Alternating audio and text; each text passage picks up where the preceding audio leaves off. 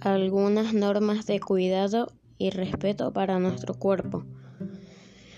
Recuerda, debes proteger tus partes íntimas porque solo tú tienes derecho a tocarlas. ¿Cómo protegernos? Primero debes decir no. En todo momento, si llegara a suceder, grito no y ocurre con alguien de confianza para controlar la situación y que no vuelva a pasar.